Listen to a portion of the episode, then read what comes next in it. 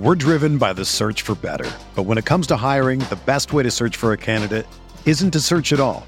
Don't search match with Indeed. Indeed is your matching and hiring platform with over 350 million global monthly visitors, according to Indeed data, and a matching engine that helps you find quality candidates fast. Ditch the busy work. Use Indeed for scheduling, screening, and messaging so you can connect with candidates faster. Leveraging over 140 million qualifications and preferences every day, Indeed's matching engine is constantly learning from your preferences, so the more you use Indeed, the better it gets. Join more than 3.5 million businesses worldwide that use Indeed to hire great talent fast. And listeners of this show will get a $75 sponsored job credit to get your jobs more visibility at Indeed.com slash BlueWire. Just go to Indeed.com slash BlueWire right now and support our show by saying that you heard about Indeed on this podcast. That's Indeed.com slash BlueWire. Terms and conditions apply. Need to hire? You need Indeed. Another day is here, and you're ready for it. What to wear? Check. Breakfast, lunch, and dinner? Check. Planning for what's next and how to save for it? That's where Bank of America can help. For your financial to-dos, Bank of America has experts ready to help get you closer to your goals. Get started at one of our local financial centers or 24-7 in our mobile banking app. Find a location near you at bankofamerica.com slash talk to us. What would you like the power to do? Mobile banking requires downloading the app and is only available for select devices. Message and data rates may apply. Bank of America and a member FDIC.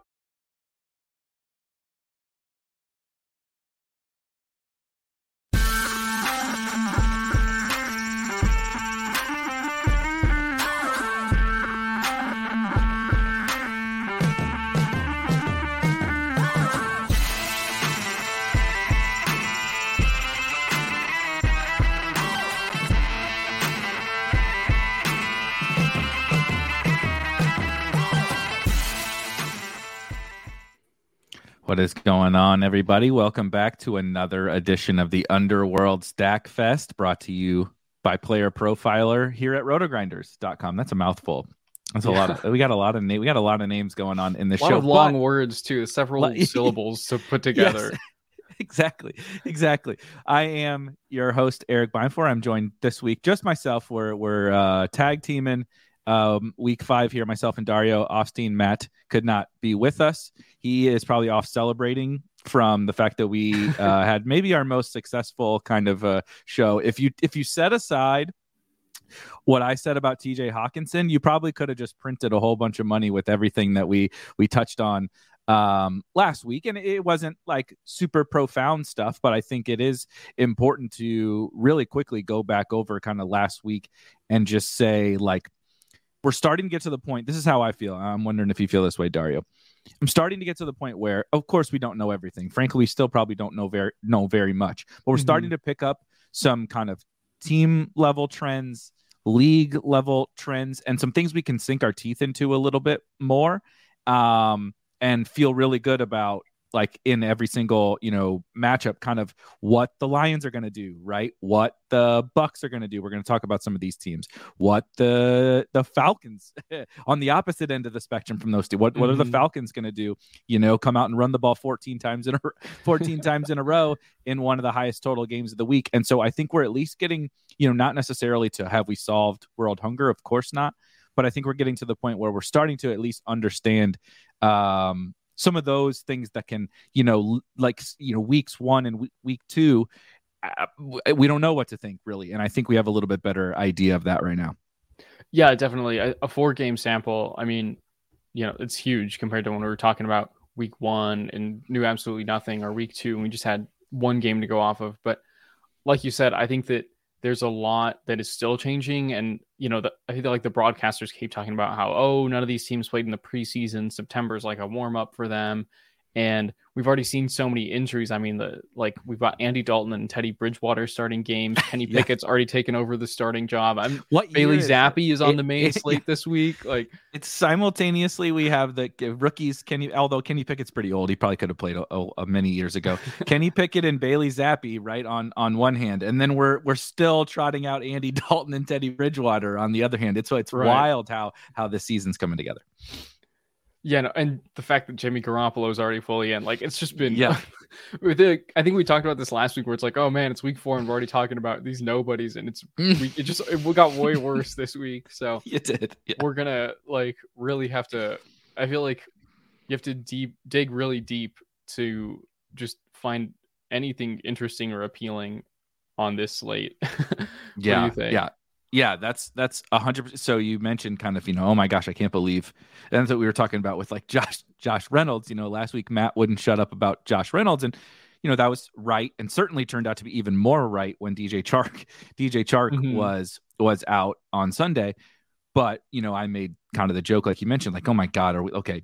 I got it. Josh Reynolds, good play. Can we like let's not spend 15 minutes on a week four show talking about Josh Reynolds and now we're in week 5 and I agree it's it's not only worse from like an injury perspective they're just I- I- it's some of it has to do with the the teams that are not on the slate right when mm-hmm. you remove some good Yeah, but- teams although the the two that played last night I'm I'm, I'm kind of happy that they're not on on the slate but when you remove the Chiefs and and Raiders and all that it, it does obviously get a little hairy but that being said, it, it's kind of like a, uh, the league is is a little bit of, of a disaster right now. You Mhm. kind of have the haves and the have-nots, right? The Eagles, which we'll talk about here in just a minute.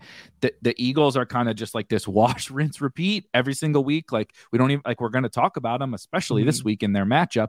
But you you just kind of have like the Eagles. Okay, yep, you can play them every week. The Bills. Okay, yep, you can play them every week. And then you have the the Bears maybe even you know the, the falcons who we've been kind of interested in for a while it's like it's not that they can't have good games.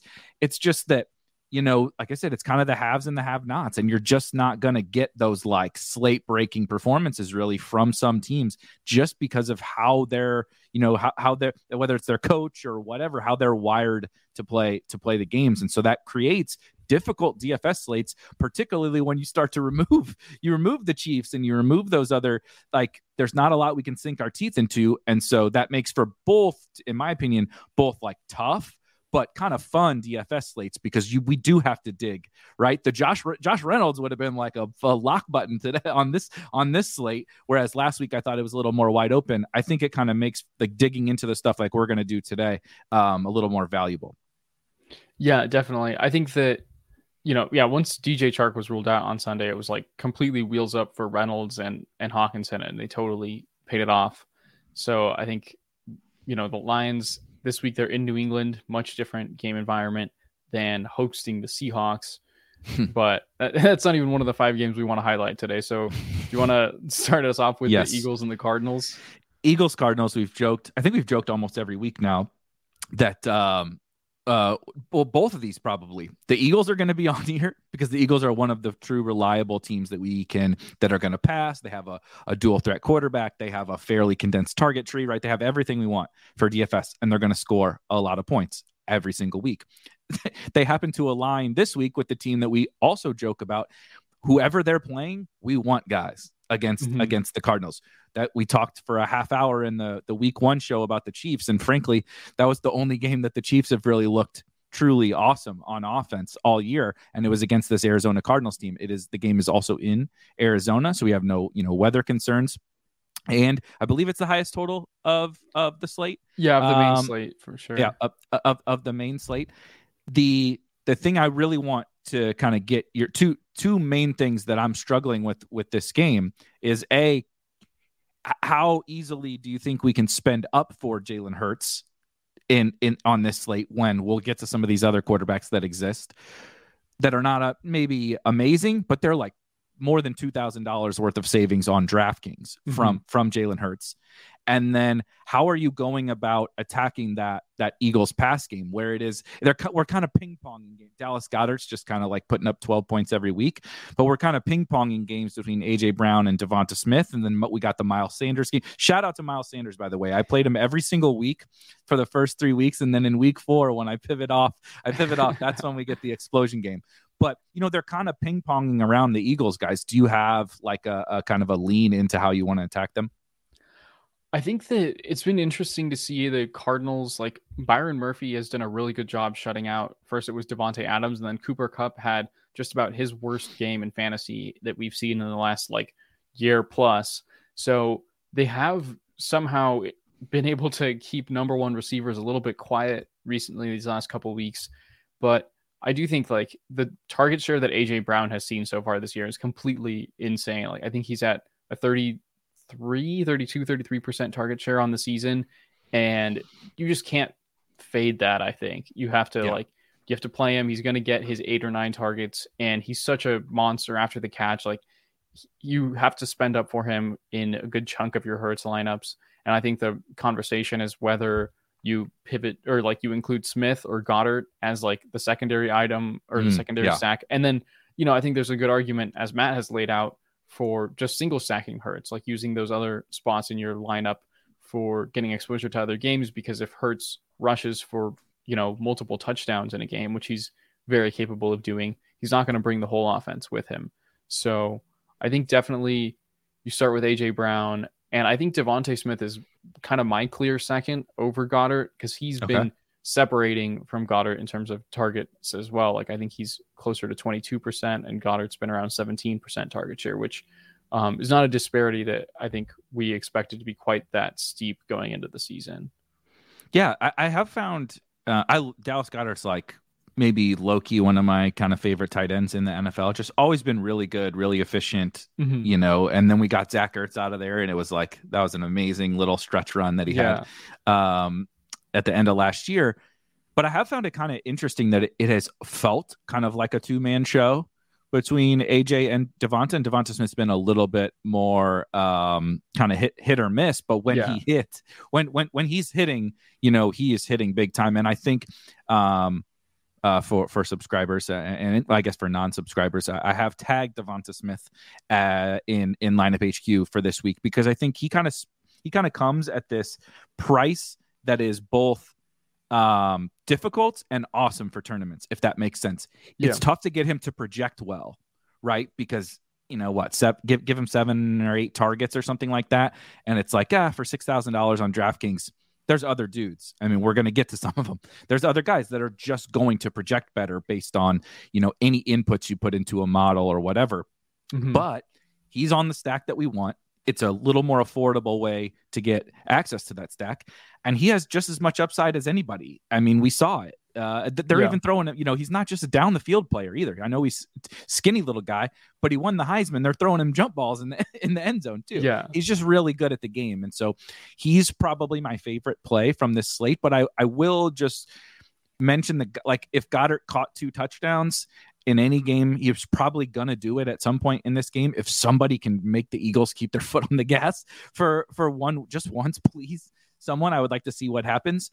And tight end is so bad this week, like mm-hmm. so absolutely horrible this week that I think more than a normal week. I think um, I, I do like Goedert. Any any anything else on the Eagles side, and then let's talk about the Cardinals because the the Eagles are fun to talk about. It's it's the three or four guys, and we, we're excited to play all of them.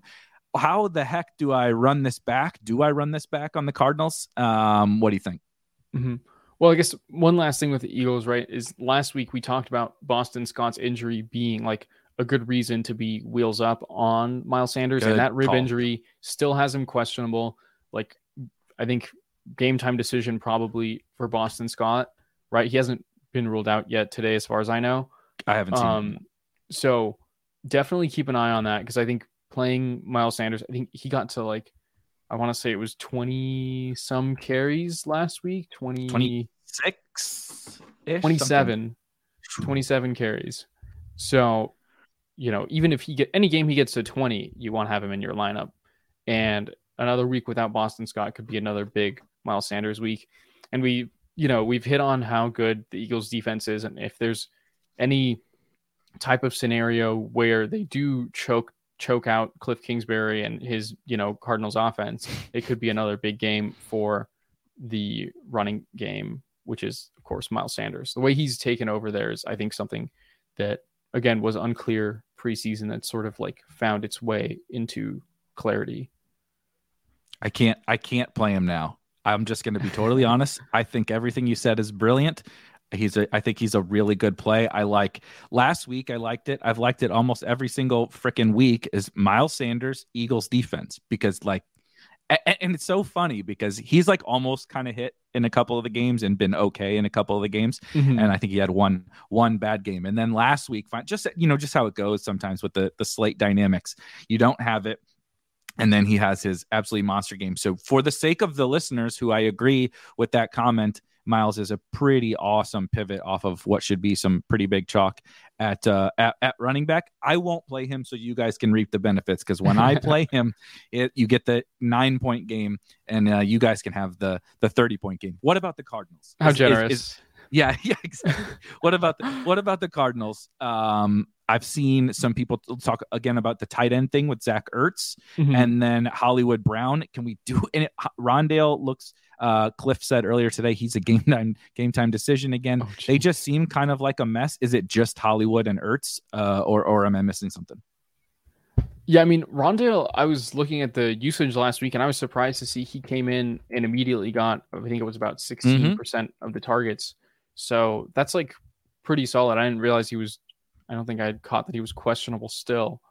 Um, I just saw it like an hour, m- maybe an hour ago. So I don't know. I- him and Dortch, Yeah. who knows? That's a Sunday thing, probably. yeah, and that's, it's always a little scary with the Eagles cornerbacks. Again, we saw that. We've seen them shut out Justin Jefferson. Like the Commanders receivers pretty much did nothing in that game, and we've seen them Yep. be really good in other games.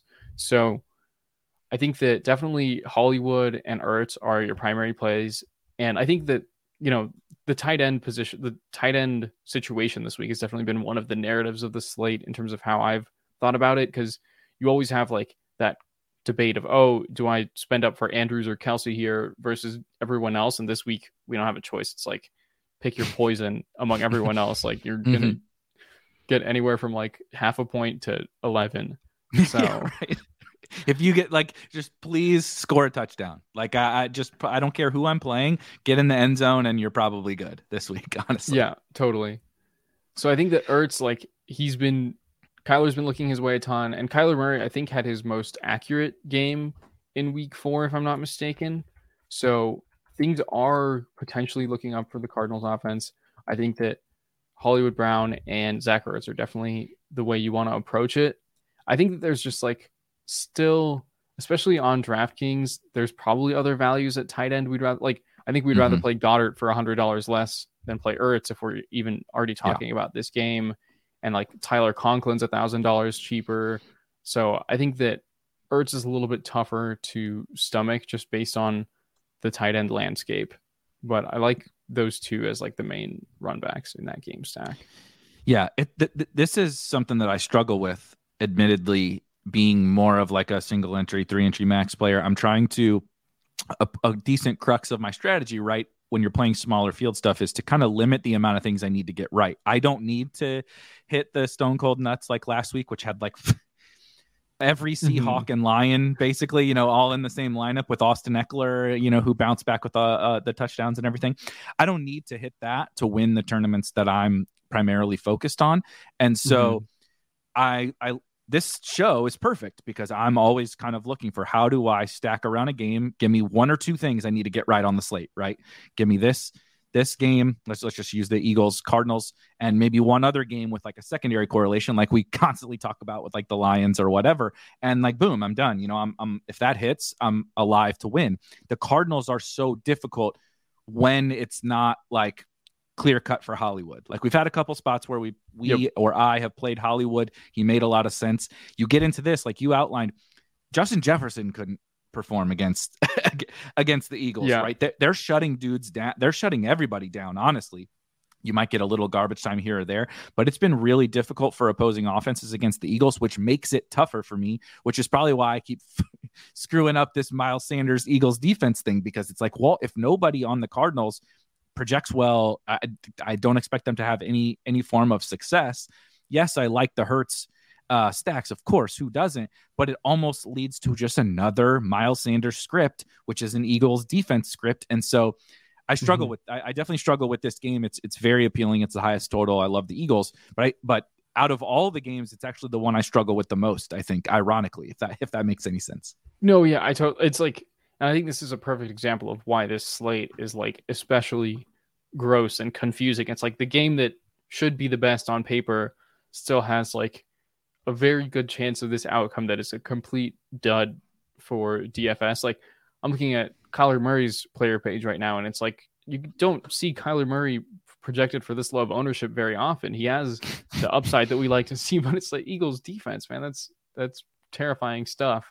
So I don't even I don't think I'll even be playing any Kyler lineups, even though it looks like it might be wise on paper. It's just like Yep.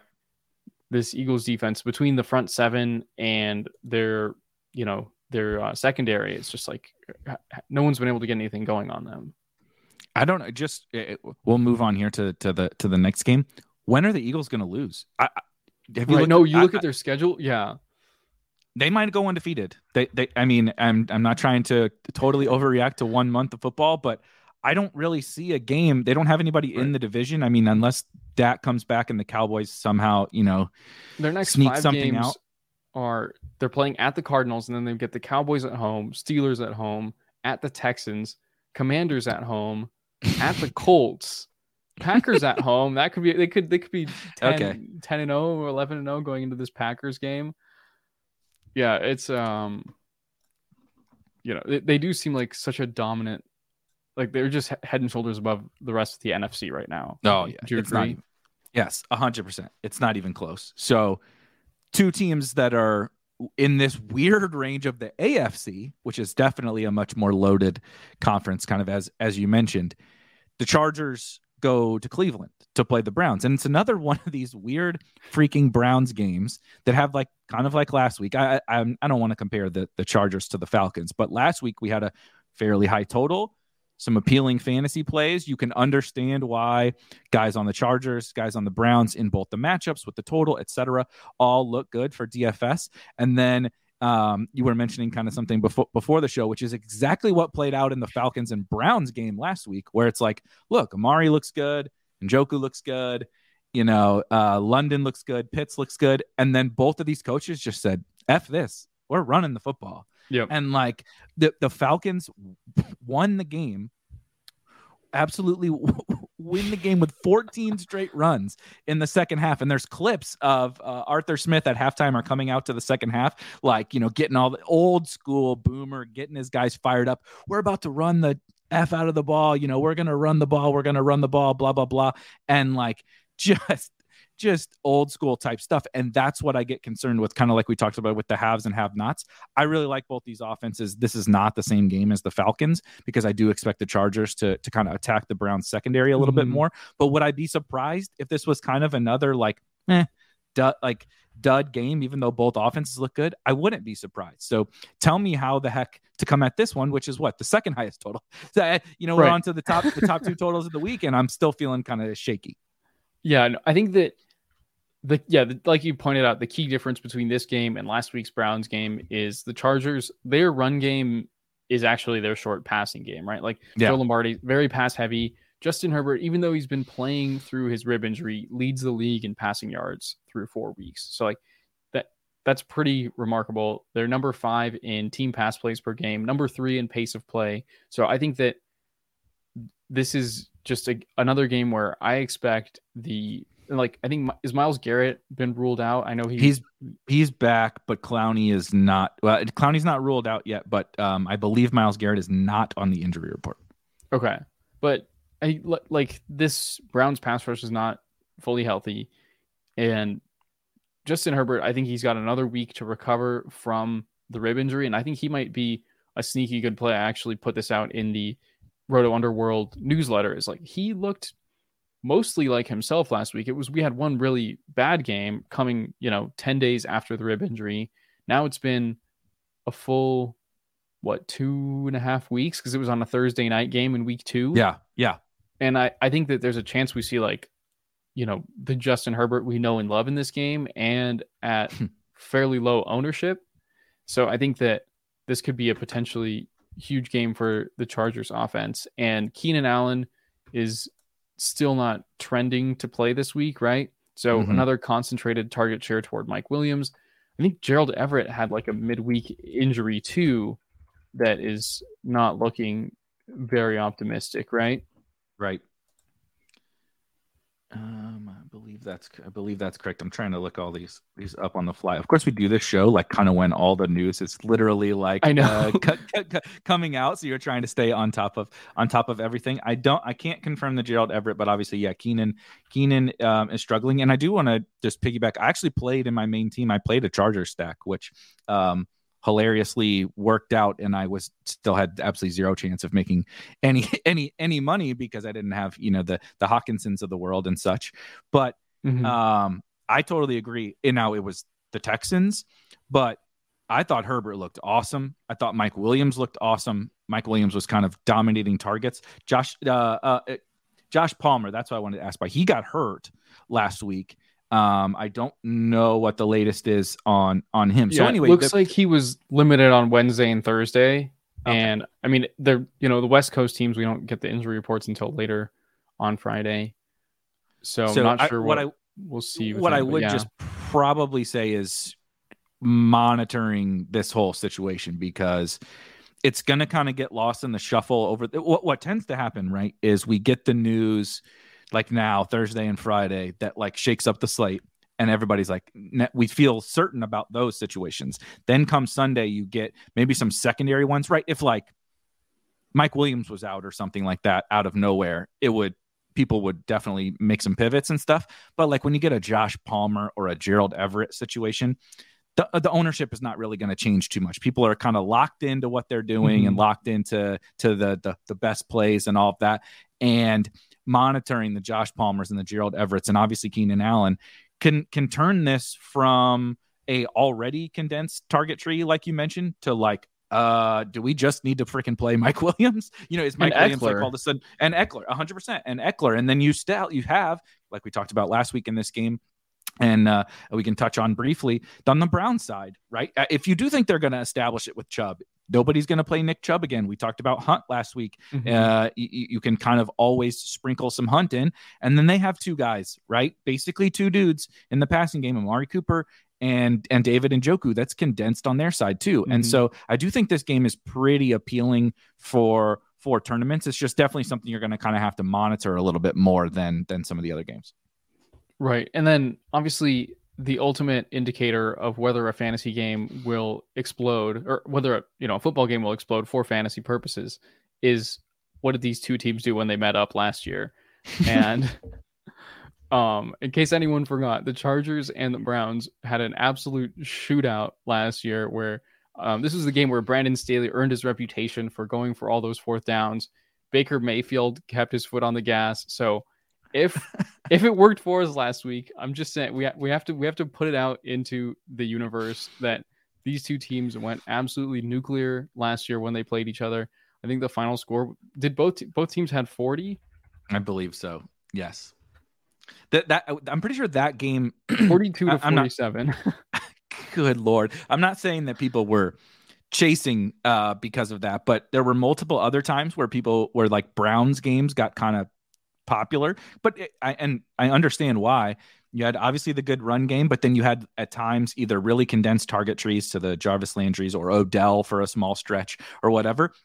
And the Browns secondary, it, it- the Browns defense is kind of the same situation this year. Mhm. Up front, when healthy, really good, vulnerable on the back end, which leads to potentially some big time DFS games. and I think that that Chargers game, the Chargers defense was so bad that the Browns became like a, everybody thought like, oh my God, the Browns can have these huge games moving forward the rest of the year. Mhm. And it was like, no, it was literally the Charger. It was, right. No. it was just the Chargers. I have that, I have that fear about uh, uh, a think- couple of other teams. Go ahead. And I think the Chargers defense has been one of the most improved units over the course of the Oh, yeah. offseason. But the you know the, the dangerous thing here is like Bosa's still out, right? Like they're they have like two cornerbacks questionable. So Mhm. like maybe we do see that terrible version of the Chargers defense again. But I think that obviously like I'm not legitimately endorsing only looking at last year's results for your DFS strategy, just in case anyone out there is taking me literally.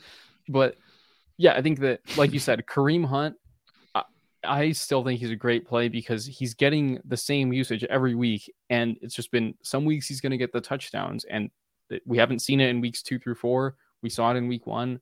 And it's very plausible any given week. I think on FanDuel, he's still like $3,000 cheaper than Nick Chubb, which is pretty insane to me. Um, but yeah, overall, the Chargers' run defense wasn't good last year. Still not looking particularly good this year. So the Browns could very easily establish it with Chubb and Hunt, and then find their spots to let Brissett pick apart the Chargers secondary. So I think this definitely. game definitely has the potential to be like, you know, sneaky nuclear, just like just like last year, I guess. Yeah, exactly. Um, it is. It is funny. We were talking about that before the show, and uh, I, I have I've considered just pivoting to the to the the tout that just says let's play the games that blew up.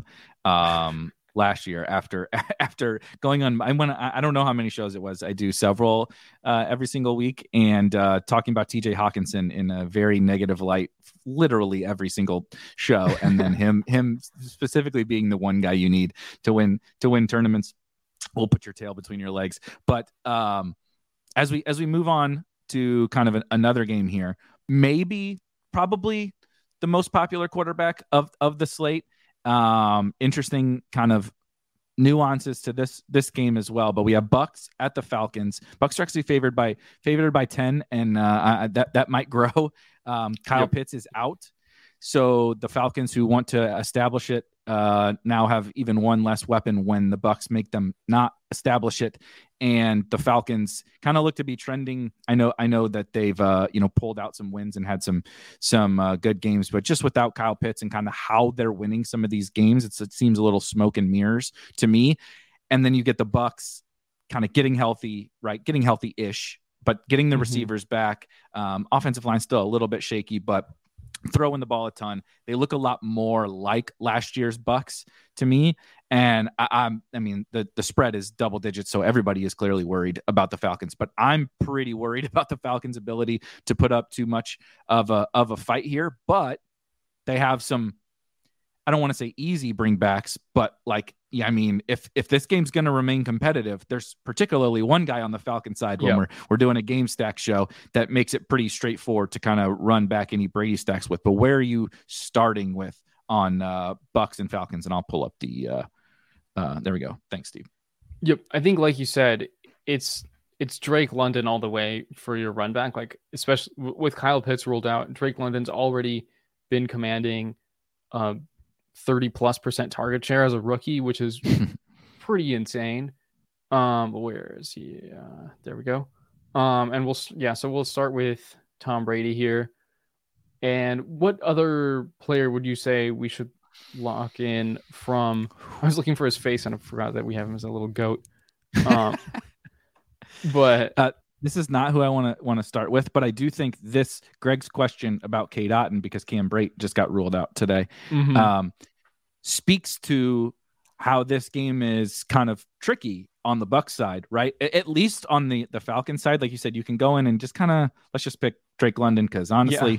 if anybody's going to blow up the slate from the Falcons, it pretty much has to be Drake London. But on the Buck side, Godwin back, Julio's questionable now, so who knows what's going on with him. They do technically have, uh, you know, punt tight ends available. You do have Fournette, and you know Brady is basically free on on, on mm-hmm. DraftKings at, at, at six thousand dollars. It's I'm interested to see kind of what spits out to us here uh, with with the Bucks because I think. Uh, yeah, picking picking your brain w- would Godwin or Evans would be kind of the, the primary to me, but I don't have a really a strong preference.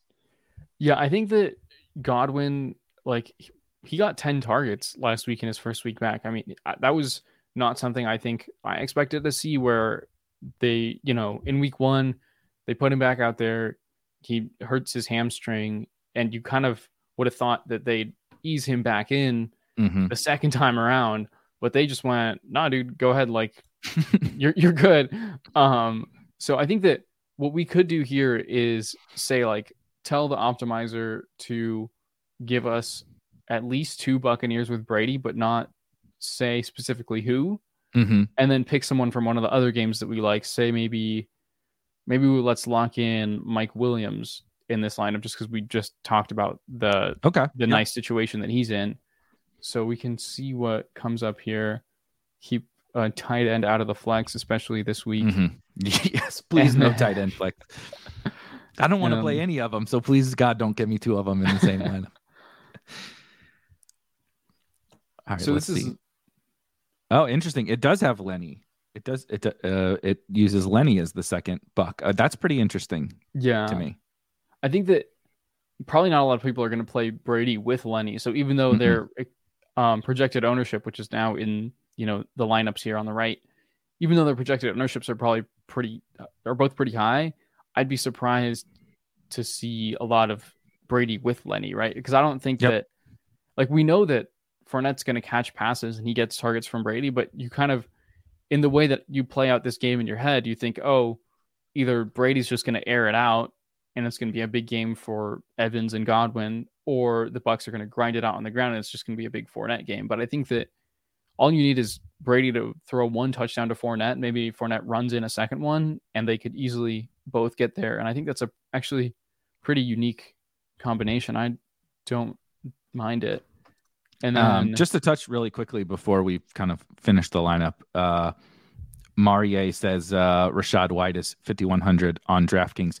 Uh, so two, I have two thoughts slash comments about Rachaad White. One is I wouldn't read too much into like specifically the result of Rachaad White last last week. You know, he did get in the box, he did catch catch uh, a couple balls or whatever. That game was pretty much over at the end. Um, mm-hmm.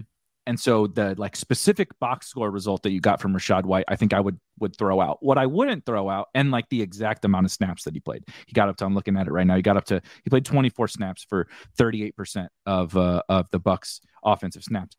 So he's, in my opinion, going to like spell Lenny. I think we even might have talked about this mm-hmm. last week or or at some point. Lenny came out and said, or there was a quote that basically he told the the young backs that like you guys I can't play every single day. I'm getting older. I would yeah. like to, you know continue making millions of dollars playing football. I can't play 100% of snaps every single game for the rest of my career. So you guys got to basically step up. And so what they did was it was almost like the Dalvin Cook Alexander Mattison type split where Lenny is still playing every single phase of the game and every snap when he's out there, but then Rachaad mm-hmm. White would like give him a series off you know he comes in for the third series or whatever and lenny just gets that whole time off and and the vikings like to do that with matt or at least used to with mattison and and dalvin and so i think if this game kind of isn't competitive you might see a little bit more rachaad yeah. rachaad white right but if this game is competitive and it's blowing up and certainly for the first like half and three or, or three quarters Lenny's going to get his. You know, he's going to have his 70% snap share or whatever,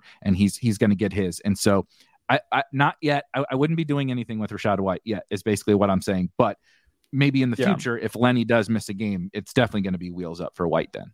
Oh, totally. Yeah, I think that that's a good point. And then last week, I'm pretty sure that Leonard Fournette was still questionable going into the game. Like he's been on and off the injury report in that game where they were completely out of it against the Chiefs. It doesn't surprise me that Rachaad White got that usage, but I think that his salary jumped accordingly because he did find the end zone. So it's kind of like if he were still a sneaky play like he's been in weeks past, sure, but the salary, you know, builders in the in the you know in their evil lair are like kind of caught on to Rachaad White getting because at the end of the day, like you said, he had basically Tony Pollard esque usage last game, but I mm-hmm. think that we need to see you know one or two more weeks of that to say that that's like a trend and not an, an anomaly due to that game script and Lenny's ling- lingering injuries. Yep. Um, so anyway, back back yep. back back to here. What are your first kind of initial thoughts on this outside of uh, uh, having Lenny with Brady? I don't know that I love playing Lenny with Brady, but I can see. I mean, I can see. Look, I mean, look at last week you just play all the Seahawks and Lions, and it, it, kind of like doesn't matter when you hit the right game or not even the right game, the right, right offense, right? The offense that scores 40 something points. You know, you kind of don't care where it comes from. And it's probably going to come from Brady's arm or Lenny's legs. So I do think it's maybe somewhat, somewhat interesting. But um, what are yeah. what other kind of initial thoughts on on this team? I think that I mean Christian Kirk is someone that I've been a huge fan of playing this this year so far. 6600 solid price there. And then Dalton Schultz kind of scares me. I mean, he, he's coming off that PCL injury still, but if you look at the other tight ends that he's been priced down to, it's kind of like, yeah, sure, we can take that shot. With like, yep. like would you rather spend thirty five hundred on Mike Gesicki? Like, no, no, thank you. So yep. I think that for Dalton Schultz's like volume upside, not saying he's like a you know, he doesn't have upside in the same way that David Njoku or Dallas Goedert does, but da- da- Dalton Schultz definitely will get games with seven, eight, nine targets, and you're not seeing many guys with that ability in this price range. So I can see why the optimizer came around and liked him. And then I think that Jeff Wilson is in a really good spot too. I mean, I definitely expected to see a little bit more of Jordan Mason or Marlon Mack in these games since TDP got hurt, but they've been just completely making Jeff Wilson a bell cow. And the 49ers should be absolutely dominant in this game. So I think that this is a pretty good spot for Jeff Wilson. I'm I would say I like this lineup. We're ownership's not too bad. Um and then the Seahawks defense I think is in a good spot here too, where they're just like I don't know. It's Andy Dalton. I don't know why the Saints are favored by five and a half. and if you know, if Jameis somehow comes around and plays, he's questionable now, but trending towards not playing since I don't think he practiced. Mm-hmm. Like if Jameis does play, then you're even more excited about the Seahawks defense. So I think it's kind of a win-win there. And what I really like about th- that that can you go back just really quickly? Yeah. What I really like about this this type of a team is you're mixing in. I like that you put Mike Williams in there, um, and it just so happened to work out this way. But you get your core stack right. So we get the Bucks right, and then it, there's only that one alpha play target dominant wide receiver on the other side. So it's like if you're right about the Buck stack, I'm not saying London is a lock to get there, but he's going to have every opportunity to. You're not going to, mm-hmm. you know, if if you hit the hit on the Bucks, you're going to be feeling good about London, whether he gets there or not. Then two wide receivers who we like the spots, we like the volume upside, we like the general fantasy upside, right? Alpha wide receivers, Christian Kirk and and Mike Williams. And then you mentioned Jeff Wilson is kind of an alpha running back. He's not really he's not priced as such, and the name probably doesn't uh make sense, but he handled Debo had two carries last week, and Jeff Wilson had 18. And like you said, Jordan Mason, no one else, Marlon Mack, none of those guys got involved in the run game. And they actually didn't, I know they won the game really handily. They didn't run very many plays. They didn't even run, I don't believe, 50 plays in Mhm. in that game. Uh the the, the typical Jimmy G uh type type offense. Yeah. One It one big like a- play one big play to Debo and a bunch of useless and one big Jeff Wilson run and right, a and a touchdown from the defense. That's like the Yeah. most typical Jimmy G win you can get. I think I saw Yeah, ex- someone say that on. Twitter. But so Um, but Jeff Wilson gets 18 carries out of their like 48 plays, you know, Yeah. and nobody else in the backfield's touching it. And I mean, it's the Panthers. I, I kind of respect the Panthers defense, like from a macro perspective, but from a game environment perspective, I mean, they should just be. I- I, just don't see how Baker Yeah. can can do anything against this defense. So I really like Totally. kind of how how you fit those pieces in around your stack, right? I thought it was a really good way to handle this. That like not every other piece has to perfectly correlate or whatever, but you get that game right, and then you just have all these kind of like I would call them alphas, right? You're going to get all the volume you possibly want and all the upside you possibly want, and they fit perfect around that stack. No, yeah, I agree. And then I think that a lot of times, so the way this optimizer works is like it does try to force those like secondary game stacks, but I think that when you do a double stack with your main quarterback, it sort of it reduces like it accounts for a certain amount of stackage already, if you will. So it Yeah. didn't necessarily force another game stack in here, although I think we could, you know, I think that the Jaguars and Texans game is a very good one to pick some secondary stacks from. And I Mhm. also think that the Saints and Seahawks game is going to be another decent one to pick secondary stacks from where we can pick up Olave and one of Metcalf and Lockett and then just like jam those two into a lineup together. And if that game hits, they're propelling that lineup even further. We're driven by the search for better. But when it comes to hiring, the best way to search for a candidate isn't to search at all. Don't search match with Indeed. Indeed is your matching and hiring platform with over 350 million global monthly visitors, according to Indeed data, and a matching engine that helps you find quality candidates fast. Ditch the busy work. Use Indeed for scheduling, screening, and messaging so you can connect with candidates faster. Leveraging over 140 million qualifications and preferences every day, Indeed's matching engine is constantly learning from your preferences, so the more you use Indeed, the better it gets. Join more than 3.5 million businesses worldwide that use Indeed to hire great talent fast. And listeners of this show will get a $75 sponsored job credit to get your jobs more visibility at Indeed.com slash Blue Wire. Just go to Indeed.com slash BlueWire right now and support our show by saying that you heard about Indeed on this podcast. That's Indeed.com slash BlueWire. Terms and conditions apply. Need to hire? You need Indeed. A hundred percent. I'm curious. Yeah, I'm curious to see what kind of some of these. Yeah, there's a few there's my in guy there. Zay. Very excited for for Zay. He's questionable, um, but he's been limited at practice. We're we're hoping that Zay is going to be back. What do you what do you think? Let, let's. I know we're we're we're game stack show and stuff, but fitting in some of these running backs around your your game stacked, like uh, Marie asked about uh, Mostert. You know, so we talked about Jeff Wilson. We've obviously talked Mhm. about Lenny you kind of have some of those chalky-ish running backs in the what the Dameon Pierces of the world around that kind of six six six K range. Was there anyone to you that kind of stood out? I do kind of like Mostert, but I my, my general point and slash question is running back actually feels kind of wide open to me this week, maybe for one of the first weeks. Uh, and like it definitely didn't feel wide Mhm. open to me last week, even though maybe it should have. Um, but it feels kind of wide open to me at at running back. And so, are you kind of prioritizing? the you know you're going to that stack first and then seeing kind of what what running back fits or how are you how, how are you approaching that generally Yeah, I think it's definitely some of that where it's finding out who will fit afterward. I think I already mentioned Miles Sanders kind of when we talked about the Eagles Cardinals game. I know he's getting priced up now a decent bit. I do think that both of the Patriots running backs are Mm. really interesting to me this week because Damien Harris and Rhamondre Stevenson, obviously they're splitting reps pretty evenly, but we know that Rhamondre is getting a lion's share of the pass catching workload.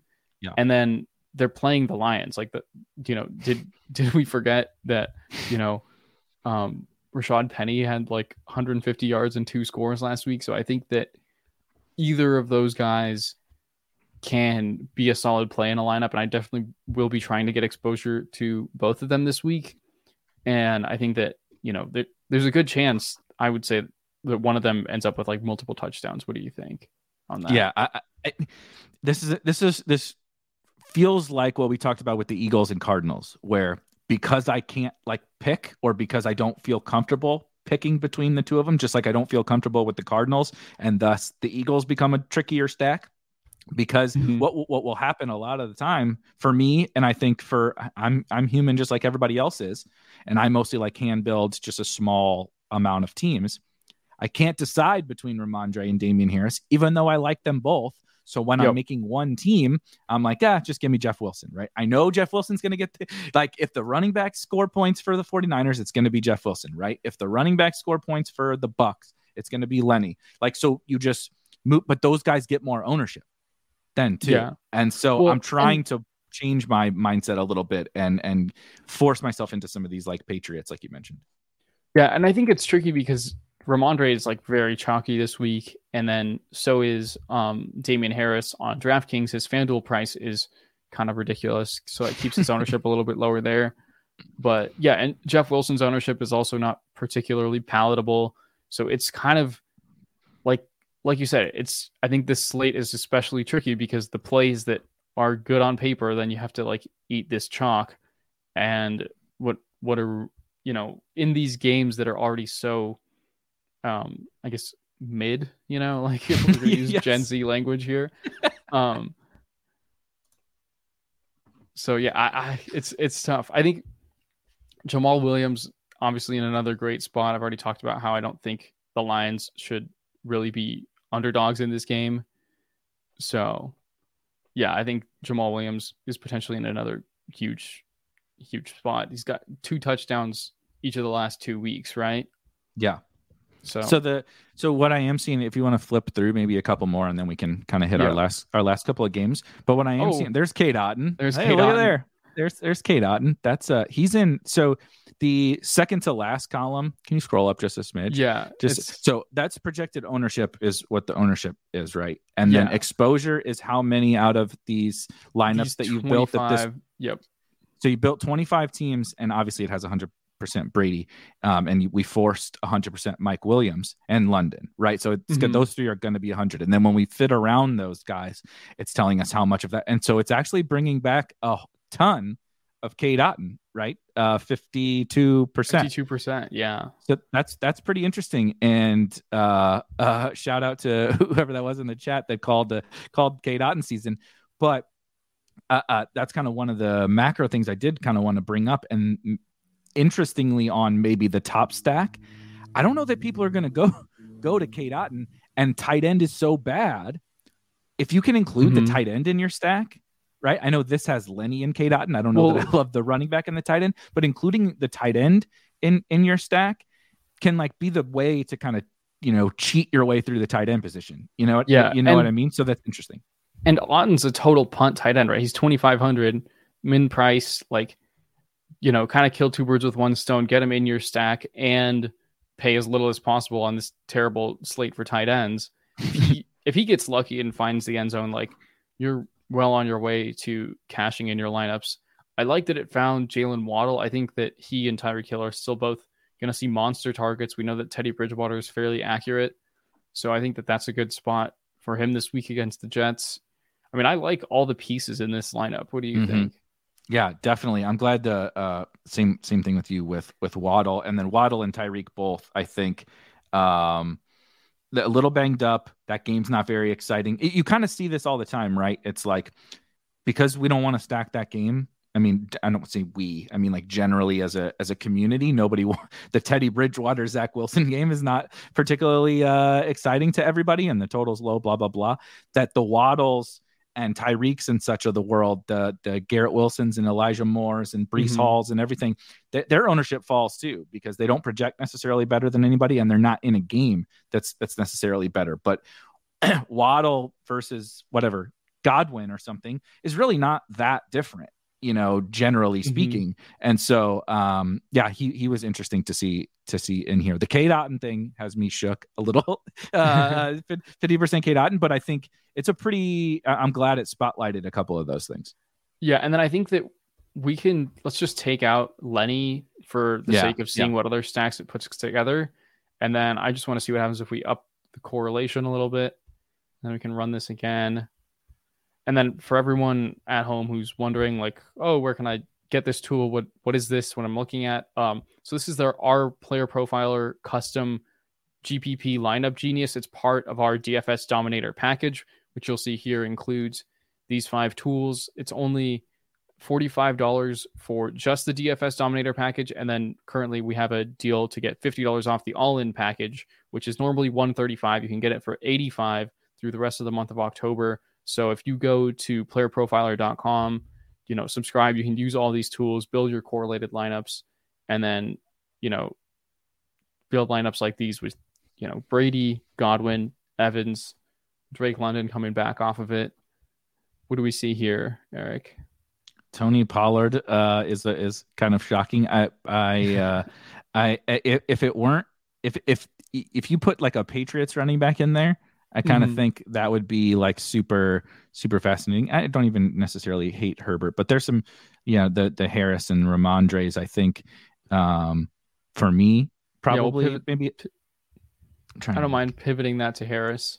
You can, and then you know you have the you have the Seahawks just to to hit on. Uh, Cody asked a question that happens to to kind of come up here um, with just the the tight end and the the defense landscape. He's like, how do you feel about you know kind of punting at at both positions. And I would say I love I I, yep. I, love that punting. You know, this this team has Higbee, but you saw like the Otton team before punting down to that twenty five hundred to three thousand dollar tight end, and then punting down at, at, defense. Where again, I don't really think that there's necessarily anybody that's that much better at defense. We have the Cowboys projected as one of the highest owned, mm-hmm. and they're also twenty five hundred like the Seahawks. But I do really like them. I mean, the pressure that they're getting for twenty five hundred is really nice, like you said. But you have other teams down here with good matchups uh, that are that are you know either good matchups or they're they're good defenses for for cheap. So totally totally like that. Yeah, I mean I think as far as punts go, like yeah, I don't the Cowboys being twenty five hundred on DraftKings feels like a misprice. Like mm-hmm. Micah Parsons, and we saw you know I guess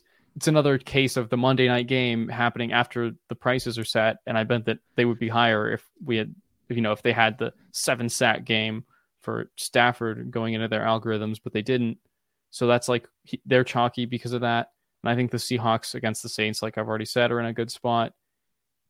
And then like so we have three hundred dollars here if there was one spot in this lineup we wanted to improve, like maybe Tyler Higbee. Nah, nothing there. And I mean, definitely okay leaving leaving Yeah. 300 300. Um the Pollard thing was just surprising me. He is question. We're getting like 10 million questionables. I don't think any of these are real questionables, but Tyreek is questionable. Pollard is questionable. Um, Terron Armstead is questionable. Xavier Howard is questionable. So. Kamara, Kamara is questionable. CD is questionable. So lots of questionables. Like I said, I don't think that. Uh, I think most of those are more probable than questionable. But um, Yeah. lots to monitor this week for sure. Lots to monitor. Definitely. Can just flip through a couple more of Yeah, these. We got I wanna see it. McCaffrey and Mostert paired up here. I don't think And I can do CMC, but I can see why it's doing that when you look at the team, right? If you get the double stack, Cade Otton and Mike Evans with the Drake London bring back, we have Mike Williams there, who's a great play and not cheap.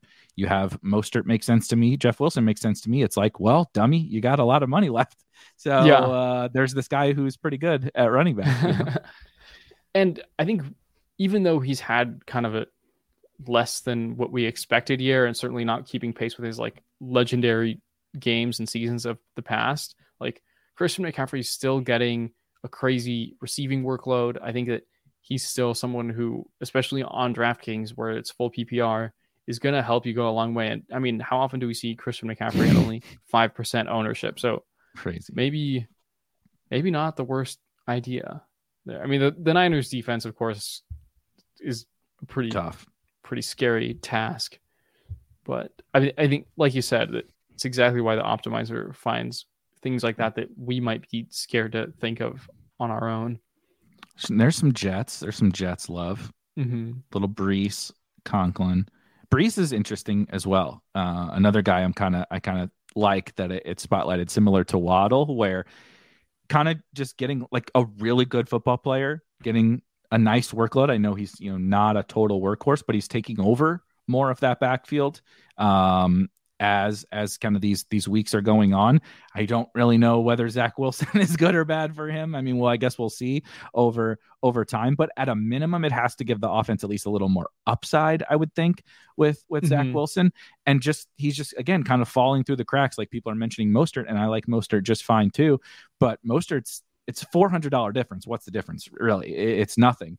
But people are going to flock to Mostert because they just perceive the situation to be a little bit better. Whereas Breece could get like 22 to 25 touches here. And I don't think anybody would really be very surprised. Yeah, I mean, it was kind of out of the blue when last week we saw him actually take over the backfield. I mean, I'm looking at his you know player page right now on Player Profiler, and his snap shares went from 44%, 27%, 50%, up to 64%, and he's seen you know more than five targets in three of his four games, more than 10 targets in two of his four games. Then again, Joe Flacco is gone now, but he still had six targets last week in Zach Wilson's 2022 debut. I think that, you know, he's another guy in that price range, very chalky and very high upside at a at a friendly price. So I think that like definitely someone looking to get exposure to this week. Got a Miles Sanders lineup in here with AJ Nice. Brown. I like this a lot. It's an interesting way, um, not even just necessarily Miles Sanders, but that approach of the kind of couple Eagles. Um, we haven't gotten to this totally in any of our shows yet, but this week it does feel kind of applicable where we don't necessarily want to go up and get Hurts or Josh Allen or something like that at, at Mhm. their price, but kind of b- still building in that stack or even a game stack, right? Um, Brady's so cheap that it doesn't really make sense, but maybe like old school Brady, you could have done this. Like when Brady was 7,500, be like, well, I can play Trevor Lawrence. Let's just say Trevor Lawrence. I can use Mhm. Trevor Lawrence at 5,600, save 2,000, still get Brady's weapons and get another game stack of like the Jags Texans this week Yep. you know we don't Brady's six Brady's himself six thousand, so that that is silly. But like with you could do it with Hurts or with Josh Allen. It's like yeah, just give me the the Eagles weapons, and I don't need to go get Hurts. Just please God, don't you know don't drop forty five on my head or something like that. And you kind of build in like two game stacks into one lineup. Totally. Yeah, I think that. I mean, that's you know, it's a little riskier there to do it with a guy like Hurts or Josh Allen than it is with Mhm. Brady, who's like not going to get any rushing production whatsoever. Whereas Hurts or Josh Allen could easily bury you with 15 points on the ground. yeah. Um, but I like the, you know, I think getting unique with your stacking like this. I mean, look at this. We got Ekeler and Mike Williams in a lineup together, which we talked about the potential for huge target concentration there. They're both extremely low ownership for some reason. And Man, that is crazy. Garrett Wilson, you know, we, we talked about the Dolphins receivers, but I think Garrett Wilson in this game is also pretty wheels up for me. So this is like a good way, a lot of really good pivots here to like fit around this very chalky Brady Godwin stack. This is really nice. Yeah, I like seeing like you said because it's it's doing that process of of making your lineups unique it, you know it's doing it for you. You don't have i don't we don't have to think through like okay i'm playing this chalky brady godwin you know with london stack or whatever. How do i like who can i play? Who can i can i not play? And you don't have to like necessarily just take every single one of these teams at face value right? But you're seeing click as we click through these things i'm like okay oh garrett wilson yeah i can put garrett wilson in there. I can put mike williams in there. I can play miles sanders. Uh, you know i can play breece i can play waddle. And like you just get all these ideas that like i you know dario and i could talk for five hours and we're not going to be able to fit every figure uh-huh. every single one of these out. And it's doing it for us you know in the in the blink of an eye. I love scrolling through them yep. Yeah no it's uh definitely addicting. Kamara yeah. is an interesting spot. I think you know, they're saying he's going to be back to full health this week. I don't know how much I buy that, but yeah, he's still Alvin Kamara last time I checked. I think I saw someone on Twitter saying that this is the cheapest he's been on DraftKings since week nine of his rookie year. Mm-hmm. Which is crazy. so yeah, against the worst defense in the NFL. Yep.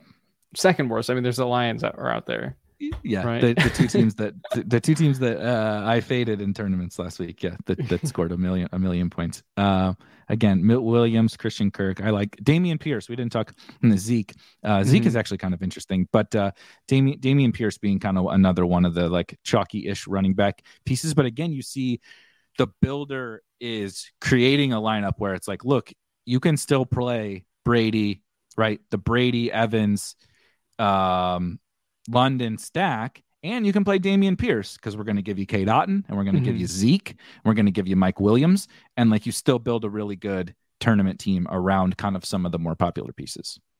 Totally. Yeah, I think.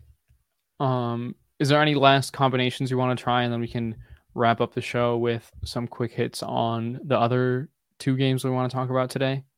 I don't. I don't have any. I don't think. Um, the only thing that I was going to kind of ask you was, do you think there's scenarios in which you know Julio is questionable, where we extend to to Julio or Russell Gage or anything anything like that, or do you think it's going to largely just totally be the Evans, Godwin, and, and maybe Cade Otton and, and Lenny, right? So we we have a lot of bucks out there, but yeah. like if Julio plays, is he in the player pool or anything like that? I think that, I mean, Julio has been looking kind of dusty these last. I think he's played what he played in. He, he saw the field for the first time since week one, and he had two targets. And Russell Gage had that huge game in week three. I'm more inclined to play Gage between the two of them, and especially if uh-huh. Julio's out, I think you mix in Gage and make it like a little bit more of a trio yeah. of those receivers. Um, but I think that like Tom Brady it's kind of hard to tell because last week they were really pass heavy out of pure necessity because they were down like, you know, 20 some points. And this week that definitely won't be the case. So it's a it's kind of a you know litmus test for whether the bucks will stay pass heavy when they're ahead because that was something they did last year. And that was the reason they were huge for us and DFS and best ball and everything. Like in week one when they beat the Cowboys, they couldn't finish in the end in the red zone. So I think this is kind of another like I said, it's just a test to see whether the Cowboys will or sorry, the Bucks will stay pass heavy when they're ahead because we haven't really had a chance to have that hypothesis tested much yet this year. That's a really great point and one where I'm kind of as well well it leads into kind of two quick games that we'll hit on and then get out of here is the assumption is a it, it's kind of funny in, in, in two ways. The assumption is that uh, the the Falcons matchup is so good that it's just we're right back to last year wheels up on the Bucks. Now I know the price is very good, right? Tom Brady at mm-hmm. six thousand, Godwin at fifty nine hundred, etc. I get it, but like for weeks, this was not the same old Bucks. We frankly like weren't even interested in these dudes. Like they were yeah. bad. You know what I mean? And now they're like the highest owned stack. But it's again, it's a good matchup and pricing. So I get that. But it's kind of funny that that that is the case. And what you said, they, they ran the ball six times last week. Six. they it, they threw 52, 52 passes, right? So they were just throwing every down because they were just getting obliterated by by the Chiefs. Uh, we don't know that that's what's going to happen this week. Maybe maybe you know may, maybe right. it is but the field is very sure that we're still going to get this crazy pass rate out of out of the bucks it does make me a little bit more interested in lenny because i think he can get there in both ways. If they mm-hmm. keep passing, he can just smash from catching passes. We see we've seen it all the time. If they do maybe take the foot off the gas a little bit, yeah, there's Rachaad White concerns, but I mean maybe that's that's like a fourth quarter concern. And if Lenny ain't got there by the fourth quarter against the Falcons, he probably ain't getting there anyway. So um I just think it's interesting, you know, that the field is is we're we're we're setting aside all the the concerns for Brady and and the Bucks because the matchup and everything, the price is right. Whereas mm-hmm. a lot of other times we're, we we don't do that. You know what I mean? Like we, we don't just set aside. You know, we're not setting aside the concerns about the Bears and not saying that we right. sh- we should or should or shouldn't, but um, we kind of pick and choose when to do that.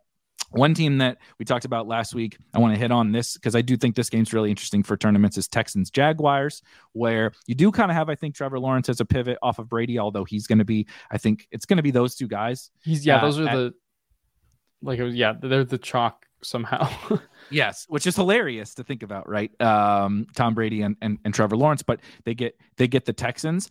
I do think, though, that if a guy in that range were going to beat Tom Tom Brady. I think Lawrence is probably the most probable guy to do it, and he also has the very clear stacking partners. Zay Jones is questionable, but he's been limited all week, and they're saying that he's Doug Pederson said he's he's good to go. Zay's been mm-hmm. like sneaky awesome so far yep. this year, both in the box score and on the football field. And Christian Kirk, like you just saw how many lineups he shows up into uh, when we when we when we run the optimals, he looks great. And there's some there's some reasonable enough uh, guys, I guess I would say, on the Texans side. So, what are your general thoughts on on Texans Jaguars, kind of as maybe a pivot off the Bucks? Yeah, I think it's it's hard to stomach a chalky Trevor Lawrence. Like I think he's looked better this year, but a lot of his underlying metrics are still not necessarily blowing me away. Like he's gotten a little bit luckier with touchdown variance. He had a big game against the Chargers, but I think that he had, he's not doing any like his QBR is 58.8. Like that's just above league average. He's number 11 overall. Like he's not he's not like Tua where we're seeing like, oh wow, this is a huge leap forward for this guy. It's kind of like, you know, he was just so bad last year that getting to okay is is remarkable to us. Yes. But yes. I think that that just makes it really tough for me to to want to play him. So I think that this might be a game where I'll just be inserting a lot of Christian Kirk plus Brandin Cooks in a yeah. lineup or Zay Jones plus Brandin Cooks and just say, look, maybe this game pops off. And even if this game does, like, even if the game doesn't go too big, I think Kirk and Cooks can still both definitely get there because they're the alphas in their respective offenses. Totally agree. I also think um, if you do want to, even as a as a kind of a, a, secondary correlation, or if you want to stack this game, um, here's we talked about uh it's only week four. We shouldn't be talking this much about josh reynolds. We should never be mentioning these names ever but this tight end slate is so gross. Uh the, the, the texans tight end production like across the board has been like really good. This year it's just been we we don't really know who it's going to be right? Mm-hmm. there's been brevin jordan there's been uh pharaoh brown there's been oj howard popping up for two touchdowns. There's been they brought back jordan akins. Now they cut jordan akins and Pharaoh, Pharaoh Brown, Brown, this week too. Yeah. yeah. And they cut Pharaoh Brown and Brevin Jordan is questionable. I believe he did not practice again today. So I think it could be OJ Howard time. Uh, yeah. It's 2,600 on DraftKings. And so I think like if you're playing Christian Kirk and you're like, I don't want to play Cade Otton or something, and I need a punt tight end, I actually think OJ Howard makes, makes a, a fair bit of sense. And so I just think there's a lot of ways you can, even if like, even if you play Brady, play uh, get the Christian Kirk thing and then use mm-hmm. your use your punt tight end or play Cooks or whatever. Um, I just think that this game is going to have fantasy goodness. I don't know that it's going to be the slate winning game stack, but I definitely feel very confident that it's going to have um, fantasy goodness. One last game that I'm not as confident is going to have fantasy goodness is uh, Seahawks and the Saints. Looks like Andy Dalton is going to be the uh, starter for the Saints, and we have uh, soon to be Pro Bowler, I guess, Geno Geno Smith on on the other side. Soon but, to be MVP. MVP, yeah, MVP Geno is. But is this is this kind of where the buck stops though with with Seattle? Not necessarily for fantasy that we don't want to play any of these guys, but is this kind of where um, maybe Seattle slows down a, a little bit and we want to lean a more a little more heavily on the Saints side, or how are you feeling about this this last game? I think that I mean this Saints defense has been one that has been pretty good since like 2017. They had a bit of a resurgence, right? But they've just been losing piece after piece in free agency because yeah. they just can't afford to keep everyone. They drafted so well they couldn't afford to keep everyone. It happens to any team that drafts well. And they're kind of struggling to generate pressure this year. And Geno Smith has been really good against just like when he's not pressured. So mm-hmm. I think that Geno Smith's, for example, his clean pocket completion percentage, I think Matt touched on this last week. It's 84%, number one in the league. So if you don't pressure Geno Smith, like he's going to cook you. And the Saints haven't really been getting that much pressure this year. So I'm actually kind of inclined to play the Seahawks. I think that, like I touched on this maybe a few minutes ago, is like a skinny stack with Olave and Metcalf or Olave mm. and Lockett is really appealing to me, kind of the same way I just touched on maybe Kirk and Cooks from that Jaguars Texans game. Yep. I think that like yeah, you I mean maybe this is the week to like just go you know, big dick energy and play Geno again and maybe he gets you there, but I think that like this is a great game for some just more skinny stacking. I'm still worried about Alvin Kamara and it's like you don't want to really touch any of the tight ends on either of these offenses. So it's kind of mm-hmm. just like a a Tyler Lockett, DK Metcalf, and Chris Olave game for me. And I think that the over unders 46 and a half. Like there's enough, there should be enough offense here for something, you know, to happen for for these receivers. Yeah, definitely. Um, Cody is definitely in on Olave. In case anyone couldn't tell, uh, I definitely, I definitely like Olave. The only concern for Olave is uh, projected ownership. He's projected to be our highest owned wide receiver on the slate, and I have, I, I don't have a negative thing to say. Michael Thomas is out. Uh, Michael, uh, Chris Olave's target earning ability has been like so head and shoulders above what I thought it was going to be mm-hmm. um, in the NFL. I knew he was a good football player. I thought he'd be an awesome like role player, right? Like I, I don't, I, hate, I hate yeah. the people say this all the time, like, "Oh, he's the DeSean Jackson." I, I, didn't, I don't mean it like that, but I mean in terms of how impactful and of like a role player you could be, right? DeSean Jackson's not not Davante Adams, right. but he's a really impactful football player. I kind of thought about Chris Olave in that way, right? Give me my six to seven down the field targets every single week, just do do the little things and help my offense. I did not expect going to be, you know, lapping the entire NFL in air yards and averaging mm-hmm. double digit double double digit targets, but the field is is is on is on that with Olave, right? And so I, I wouldn't mm-hmm. you know fade him in 150 teams, but I'd be smart about how I play my Chris Olave. I agree. I don't think I can do it with Kamara, but it's it, it's kind of the same sentiment. Um, like we talked about with the Bucks thing. Everybody is like we're back on the Bucks. What happened before with the Bucks doesn't matter, and I get it. I, I agree. I, I, don't have any issue with anybody on the Bucks this week, right? I think it makes sense. But everybody has that same feeling, and the Falcons haven't went out there and just gotten torched all year. Mm-hmm. I know mm-hmm. that their defense is not great, but they're not they're not out there being the Seahawks defense or the Lions defense. You know what I mean? They're win. They're two and two. They're winning. They, they should have they, the... they should have beaten the Saints in Week One. They'd be th- you know atop the division right now they had the ball. They marched down the field against the Rams as You're well, right. and and yep. could have won that. They could literally be four and zero. Oh. We're sitting here talking about how bad they 4 are. Four zero Falcons. yeah, they, they could be four and zero. And so all I'm saying is that you mentioned the Geno thing, and then I was bringing up Kamara both as like the counterpoints to that. Geno is balling out of control, and now you can say it's matchup, whatever, but you still have to you still have to make the throws You still have to play. Every not everybody crushes in every good matchup, right? Bailey Zappe's mm-hmm. playing the Lions this week. He ain't gonna do what Geno did. Uh, go ahead and spoiler alert. It's not that one's not gonna happen. You still have to perform, and so, but nobody's gonna play right now. This week it's Brady and Lawrence, and if and maybe we'll pay up. We're done with Geno. Mm-hmm. It's over, right? why can't Geno just go do it again and go get 25 fantasy points or whatever here? I, I I think it's reasonable. I don't think the Saints, like you said, are as good as they historically have been. I kind of think again, just like the Bucks thing, my ex- expectation is like the no pun intended, the Buck stops here with the Seahawks, mm-hmm. and we don't kind of see that explosion. But everybody thinks that. If everybody thinks that, like the Geno to Metcalf with the Olave bring back is like looks a lot more appealing in tournaments, and Alvin Kamara looks more appealing in tournaments. If the Seahawks are going to go score some points, and maybe we get a little more receiving from Kamara with Dalton, right? I just think mm-hmm.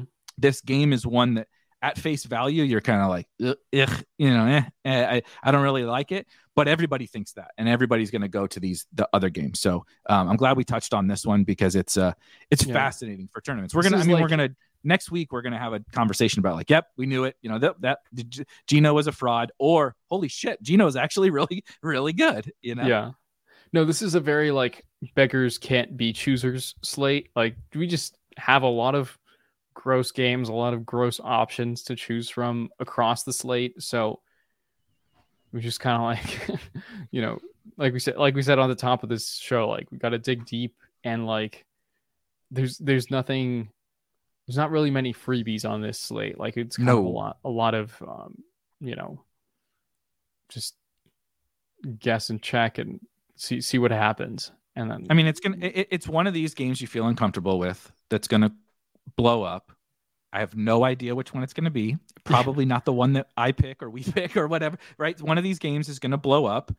Seattle, uh, Houston, obviously, you know, Tampa Bay could come out and drop a 40 spot here on Atlanta or whatever, but it's generally not the one. I know that, that there's not necessarily math to back this up, but when everybody thinks the same things, it's generally not the ones that we all kind of expect to happen, right? We expect the Bills to go score 40 every week and they haven't been doing it. Not even close mm-hmm. actually. You know, we we we expect all these things to constantly happen and they they they most of the time they they don't. So um like I said, I liked the the like the Seahawks game being on there and some of these games that are maybe look a little grosser at face value, but because of this slate, the opportunity cost is pretty low, right? The, the opportunity cost is like, okay, I didn't stack the Eagles, but they're super expensive. Like outside of that, it's like mm-hmm. there's not really much opportunity cost. There's no opportunity cost at tight end. And so then it's kind of what games are you stacking? And I think you know, if you want to eat some running back chalk or whatever. But in general, I think this week, like just kind of being contrarian. Is it like you saw Mike Williams at 1% with no Keenan Allen against the Browns? Like, come on, dude. Like, you know, mm-hmm. you don't have to play Mike Evans. Play, play, play, uh, Mike Williams, play Christian Kirk, right? I, I love Olave, but play Christian Kirk. You know, like you, you can you can make pivots that are great plays that are contrarian this week. Um, that's kind of what I've learned in the last hour talk, t- t- yeah. talking to you. That's it's really started to kind of uh, uh, feel more true to me. Well, and you know, it's I think we we talk about expected value, right? And it's like if you follow the chalk and the chalk does hit, you're never going to win as big as if you go contrarian and that hits. Like it just you know by the laws of probability, right? Like if you uh, if if we're on this Bucks game and everyone else is, and it does go nuts, like sure you'll do well. But if you're on the Seahawks Saints game and that hits, or if you pick the right Texan and Jaguar as your secondary stack, like that's where you build lineups that are going to win in like every contest that you enter them. So yep. that's what we're trying to do too. A hundred percent, a hundred percent. So I, I, I do want to hit just a couple of uh, the people's Phil uh, or fail, fail Mary, oh fail, fail Mary asking a Kamara ownership. Um, I think I, I think people will still be pretty scared off by him. I'm not. I don't. I'm not going to put an exact number on it, but I wouldn't be worried about his ownership in tournaments because I think the general sentiment is just like, how many? How, what can you even project him for? I mean, he's questionable. Mm-hmm. First of all, still, uh, what can you even project him for touch wise? So I, I don't think he's going to be um, super owned. And uh, Aaron also asked, are you going over under on on Kamara's ownership? Um, and then yeah, more Kamara perfect spot for him to to break out. I, I I agree. It's just you know there's a lot there's a lot of uncertainty around that, and I do think there's a good clip of opportunity cost at running back. All right, last thing mm-hmm. before we get out of here, what's the the I try to wrap with the what's the what's the hot take? What's the tournament winning? What's the tournament winning stack? Game stack. Since this is a game stack show, what it, what if you got to put your feet to the fire? I got to put your feet to the fire. Which game do you have to stack? What's the Lions Seahawks game of the of this week, or the la or the last yep. year's Browns Chargers?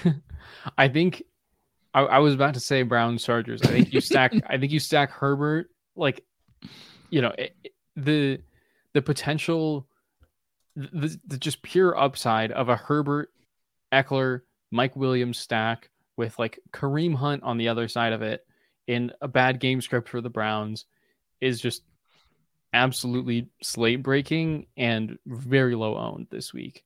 So I think that's that's my call. And I feel more confident about that call than most weeks where it's like, oh, there's so many good choices. How do I pick it? This week is kind of like, oh, I guess it's this one. Yeah. Yeah. Right. Yeah. Right. Which is which is funny, but I, I, I think I wouldn't have said that that stack coming into this, and I promise it's not just because the game went nuts last last year, but I, do think the more we talked it through, like for sure, Herbert, Mike Williams with one of these Browns bringbacks. I think there's basically four guys on the Brown side. I like the fact that there's running backs you can use, expensive wide receivers, a little bit cheaper wide receivers, pending Josh Palmer's health or whatever. There's, you know, Njoku. We saw Njoku, and we're done with Njoku, right? We spent a bunch of time last week talking mm-hmm. about Njoku, and now I'm looking and, at ownership, yeah. and you know, he is six percent or whatever at at 3,800, and it makes for a great bring back to me. I just think that the options are are so so so nice in this game that uh, I'm I'm pretty in on it now as as agreeing with you as the the slate breaker. Totally. I mean, everything we said about Njoku last week at 3,700 still applies for him at 3,800, and the field is completely off of it. Yeah, we're gonna play Zach Ertz and Tyler Higbee, and we can't play da- and we can't play David Njoku in tournaments. It's funny, but um, that thanks for hanging out with us, guys. Appreciate you. Had a ton of fun. Uh, probably it's probably because Matt wasn't here. Uh, we, we, we got to talk about what we wanted to talk about. Kidding, obviously. We love you, Matt. Matt will be back next week, uh, as well, of course, myself and Dario. Uh, appreciate you guys. Appreciate uh, uh, all the comments and the the conversation, and we will see you guys next week. Thanks, Eric.